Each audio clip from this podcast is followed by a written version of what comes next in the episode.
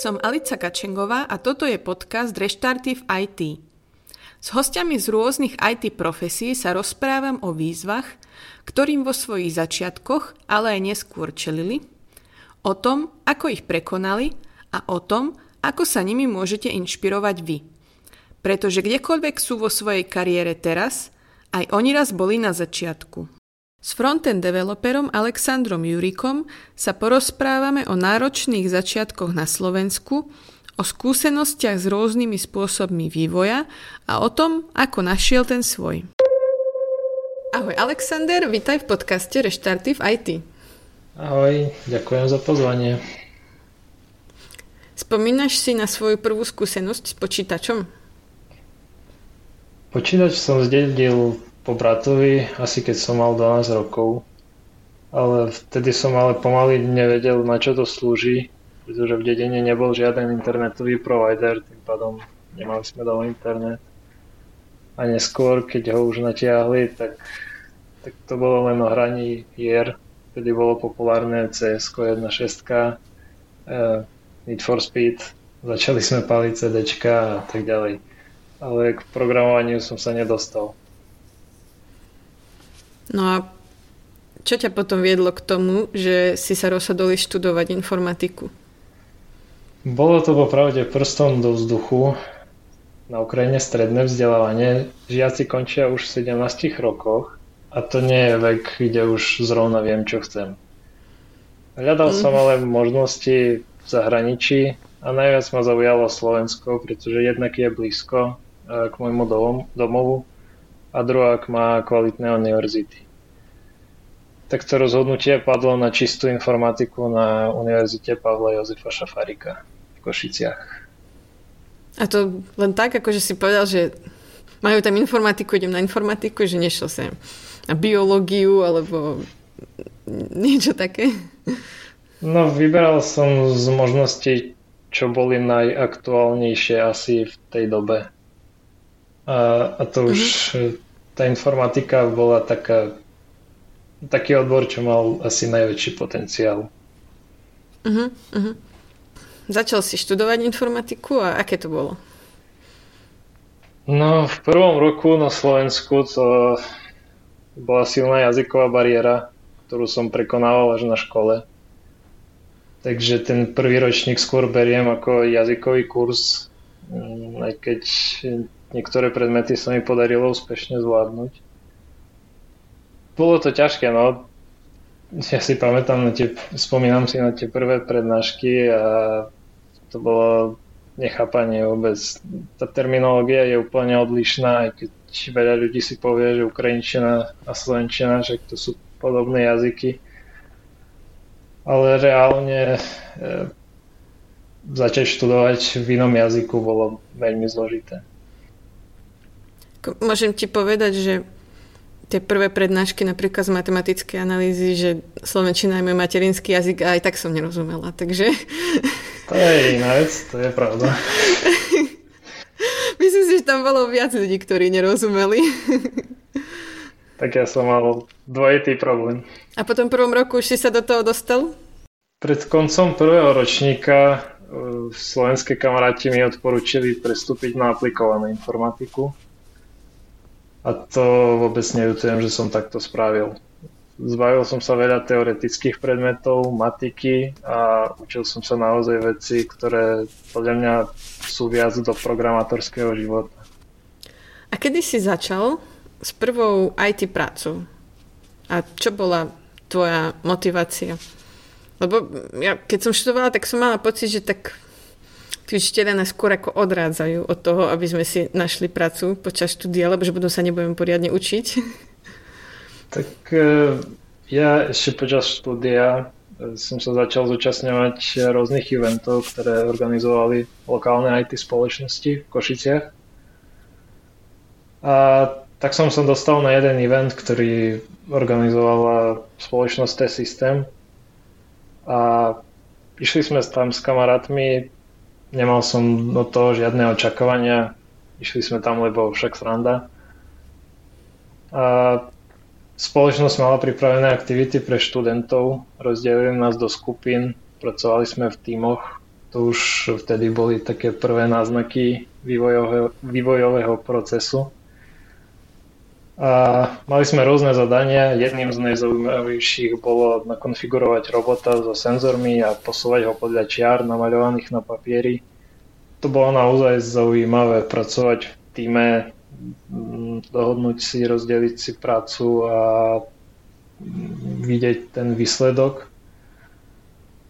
A vlastne na konci eventu už nič netušia, sme sa dostali aj na pohovor, kde každého volali zvlášť, pýtali sa a už rovno aj ponúkli brigádu, ktorú som akceptoval. Mm, a to nejak súvi, súviselo to nejak s tými robotmi, alebo to bolo také akože motivačné a nakoniec si robil niečo iné? No, bolo to podobné, ale trošku odlišne tam som sa dostal vlastne do týmu, ktorý sa venoval automatizácii procesov. Tam sme používali nástroj Blue Prism, to je taký diagramový nástroj, uh, trošku Visual Basic, uh, trošku Pythonu a mali sme automatizovať interné procesy. Robil, robil si toto, a, ale potom po čase, a to ešte stále si študoval, si opäť zmenil prácu, tak čo, čo ťa k tomu viedlo? To, to bol druhý ročník eh, aplikovanej informatiky, čiže môj tretí rok na Slovensku. A bol to korporát, a, no, ako všetci vieme, je to tam trošku byrokratickejšie a také trošku chaotické. Po dvoch mesiacoch, čo som nastúpil, som konečne dostal nejaké zadanie zautomatizovať proces naprogramoval, naprogramoval som bota a zákazníkovi sa stále niečo nepozdávalo. Po pár meetingoch však som počul, že nemajú budget na to a proste ten projekt zrušili, čo ma dosť demotivovalo. A plus k tomu videl som sa v iných technológiách, chcel som sa učiť weby a veci okolo toho, čiže nejaké reálne programovanie a nie skladanie diagramov aj keď sa niekomu zdá, že však diagramy sú jednoduchšie, programovať je ťažké, ale nehľadám ľahké cesty. Takže teda akože tam si skončil a začal si hneď hľadať ďalšiu prácu? No súbežne s mojou pracou v T-System som mal na škole projekt, ktorý sa volal prekvapivo projekt a účelom toho predmetu bolo spojiť lokálne IT spoločnosti so študentami a vytvoriť nejaký produkt v rámci spoločnosti. Bol to fakt super predmet, študenti sa naberali skúsenosti a pre firmu mohlo vzniknúť nejaké MVP zadarmo, ktorý mohli ďalej rozvíjať. A tam sme pracovali v tímoch tiež a počas semestra sme vyvinuli aplikáciu na zobrazovanie reklám v rozšírenej realite. A ten projekt sme vyvíjali v rámci lokálnej spoločnosti BART SK a po absolvovaní predmetu e, poslal som CV do tejto spoločnosti, pretože ten prístup sa mi páčil. Aj z ich strany e, som cítil, že vidia o mne nejaký potenciál a majú záujem e, aby som prišiel ku ním pracovať, tak e, vypracoval som testovacie zadanie, išiel som na pohovor a ten pohovor som zvládol. Ono je to asi prirodzené, že keď ťa nabrali ako študenta, čo tam pracoval na tom projekte, takže nemohli očakávať nejaké veľké predošlé skúsenosti a napriek tomu ako necítil si sa, nesredol sa s tým, že by si nejak mal pocit, že uh, ti tie skúsenosti chýbajú, alebo že ako firma ich od teba vyžaduje? To je pravda, že skúsenosti mi chýbali e, s technológiami, ktoré som mal robiť na pridelenom mne projekte som vôbec nepracoval, takže e, na jednu stranu to bola pre mňa obrovská výzva v tých e, technológiách sa rozvíjať a dokázať, že, že niečo, niečo viem. A na druhú stranu som veľmi vďačný firme, že vyjadrili ku mne dôveru a napriek tým chýbajúcim skúsenostiam ma prijali a dali mi možnosť rozvíjať sa konkrétne na, na projekte. Keby si bol v tejto situácii ako mm, programátor začiatočník znovu, je niečo, čo by si urobil inak? Keď sa na to pozriem retrospektívne, tak e, určite sú nejaké body, ktoré by som robil inak. Ja som tam dostal projekt e, od veľkého zákazníka. E, bolo zadanie prepísať jednu časť aplikácie z AngularJS do vyššej verzie Angularu. A ja som sa snažil pracovať čo najviac samostatne. Bal som sa pýtať kolegov, pretože nechcel som ich nejak e, vyťažovať. A to ma naviedlo na kopec chýb a predlžilo tú celú moju prácu. Reálne som si vedel pomôcť iba tým, že by som sa pýtal skúsenejších kolegov. A s ich pomocou to by šlo určite jednoduchšie a učil by som sa rýchlejšie, než e, len tak z random článkov z internetu. Mal si aj nejakých mentorov, od ktorých si sa učil, či už predtým alebo neskôr? To bohužiaľ nie. Ako som spomínal, snažil som sa pracovať čo najsamostatnejšie a to bola chyba potom, keď som prešiel už na ten hlavný projekt, kde som musel pracovať na veciach spoločne s inými kolegami, tak tá atmosféra už bola iná. Viac sme sa skamaratili, aj viac som sa pýtal, rýchlejšie som sa učil a tak. No. Do tretice Prečo si sa rozhodol opäť zmeniť prácu a kde pracuješ teraz? V Barte som pracoval 2,5 roka a naučil som sa pracovať s webovými technológiami, naučil som sa určité vývojové procesy a chcel som zmenu. Chcel som vidieť, ako to funguje inde. Ale prácu som aktívne nehľadal. Mal som založený účet na LinkedInu, kde som, si, kde som sa snažil trekovať svoje skúsenosti a tak ma oslovili z aktuálnej práce. A čo to bola za firma a čím ťa zaujala? V čom je to iné, keďže chcel si nejakú zmenu? Tak jeden krásny večer mi došla správa, že do českého startupu hľadajú frontend vývojára keď som pozrel ten startup, tak e, bol som trošku šoknutý od ich rastu za veľmi krátku dobu. A som cítil, že to je tá príležitosť robiť a pomáhať vyvíjať niečo nové, čo, čo proste zlepší ten svet. A čo je to teda za startup? Ten startup sa volá Dodo je to logisticko-technologická firma. No a naplnilo to tam tvoje očakávania? Určite áno. Tá cesta v Dodu už trvá rok a pol a je to úplne iné. Ja som bol prekvapený, že každá tá spoločnosť si nastavuje vývojový, vývojový proces podľa seba. Ten proces je úplne odlišný od toho, jak sme fungovali v Barte ja by som povedal, že tá atmosféra je viac uvoľnená. Je oveľa menej tlaku, žiadne odhady v hodinách, trekovanie času na taskoch a tak ďalej. Podľa mňa tom je to super, že čím väčšiu slobodu ľudia majú, tým lepšie a efektívnejšie pracujú. Ďalšia vec, čo sa mi páči v Dodu, že môj názor je vypočutý E, určité veci viem ovplyvniť z technologického hľadiska a z hľadiska, v ktorom som kompetentný.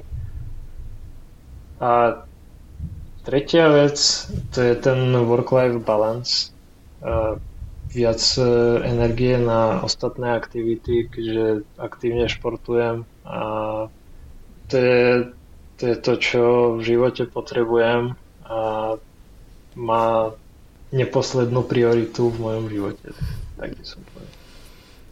No a keď, že Dodo je česká firma a ty si študoval v Košiciach, presťahoval si sa za Dodom alebo prišlo Dodo za tebou? Pracujem z domu, teda je to remote job. A aké to je? Lebo ako cez pandémiu sa asi ako remote dosť, dosť rozmohol, ale bolo to skôr také ako z donútenia a teraz, že často ľudia chcú aj chodiť do kancelárie, alebo firmy chcú, aby ľudia chodili do kancelárie, že aké to je fungovať takto dlhodobo? Ja mám tú výhodu, že mám osobitnú izbu na prácu v byte.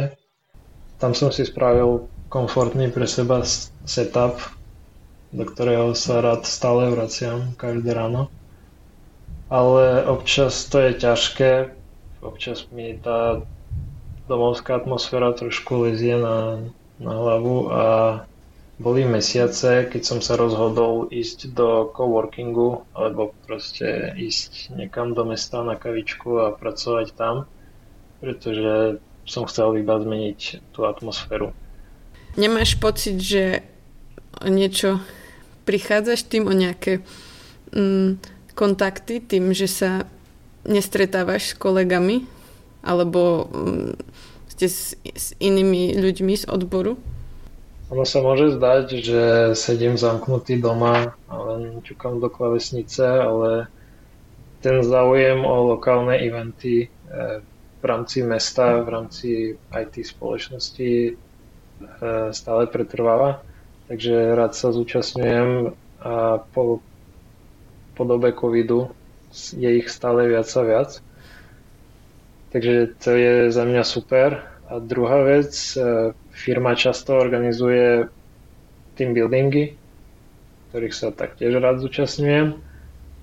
A raz za kvartál máme meetingy v rámci dev oddelenia, ktoré voláme DevCon a tam si vlastne pripravujeme prezentácie a bavíme sa o, o tom, čo sa nám podarilo v minulom kvartále a aké máme plány v ďalšom kvartále a tieto konferencie zvyknú byť e, len offline, takže cestujem do Prahy. Takže je to vlastne dobré, že ťa to donúti ísť.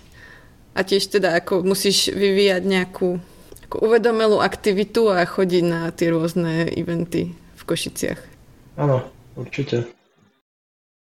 Čo sa týka nejakého uh, napredovania alebo učenia sa nových vecí, tak máš na to tiež nejaký systém? Keď sa vrátim do minulosti, tak vtedy som bol taký, že som chcel všetko naraz, ale čím viac som sa snažil chytať sa za viac vecí naraz, tak tým horšie to šlo. A teraz som v tomto viac dospel a snažím sa zdokonaliť sa v jednej veci a tak na ďalšiu. Takže určite by som odporúčal každému vybrať si jeden smer, ktorému sa chcú venovať a, a v tom sa zdokonaľovať. A tam už e, dlhodobo mám vypracovaný systém, kde vstávam skoro ráno, e, čiže okolo pol šiestej, šesť. A tú prvú hodinu dňa venujem čiste sebe. Jednak e, je vtedy ticho a môžem pôjde pomeditovať, upokojiť sa, uklidniť sa, pripraviť sa na ďalší deň. Druhá, trošku sa rozcvičiť, a do tretice venovať e, nejaký čas vzdelávaniu.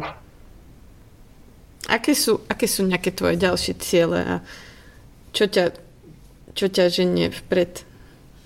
Pred ma ženie ten rozvoj. A pre mňa je dôležité nestať na mieste, a v čom mi veľmi pomáha aj Dodo, pretože za tú dobu, dá sa povedať krátku dobu, čo tu som, tak som sa vypracoval na človeka, ktorému dôverujú a venujem sa aj veciam e, mimo svoj, svoj, svojho skoupu, čiže už naberáme, zúčastňujem sa aj pohovorov, ja naberám ľudí, e, vediem frontend e, v rámci svojho domenového týmu. Čiže nejaký posun cítim a následne by som sa chcel vypracovať možno na nejaké vyššie pozície v rámci DODA a čo sa týka dlhodobejších cieľov, tak e, určite, určite by som chcel založiť niečo vlastné. Mám ambície založiť si nejaké vlastné, vlastné dieťa a vychovať ho podobne, ako sa podarilo našmu zakladateľu Dodo. Tie, tie ambície sú ale uvedomujem si, že všetko musí ísť postupne. Musím prejsť aj úspechmi, aj neúspechmi, čo sa mi aktuálne darí. A verím, že raz sa dostanem na vrchol tých mojich cieľov a ambícií. Super, tak ďakujem, že si bol môjim hostom. Ďakujem. Pokiaľ sa vám podcast páči, prihláste sa na odber na Spotify, Apple Podcasts alebo Google Podcasts. Môžete mi tiež napísať na ahoj.alica.dev. Uvítam spätnú väzbu, otázky, ako aj tipy na ďalších hostí.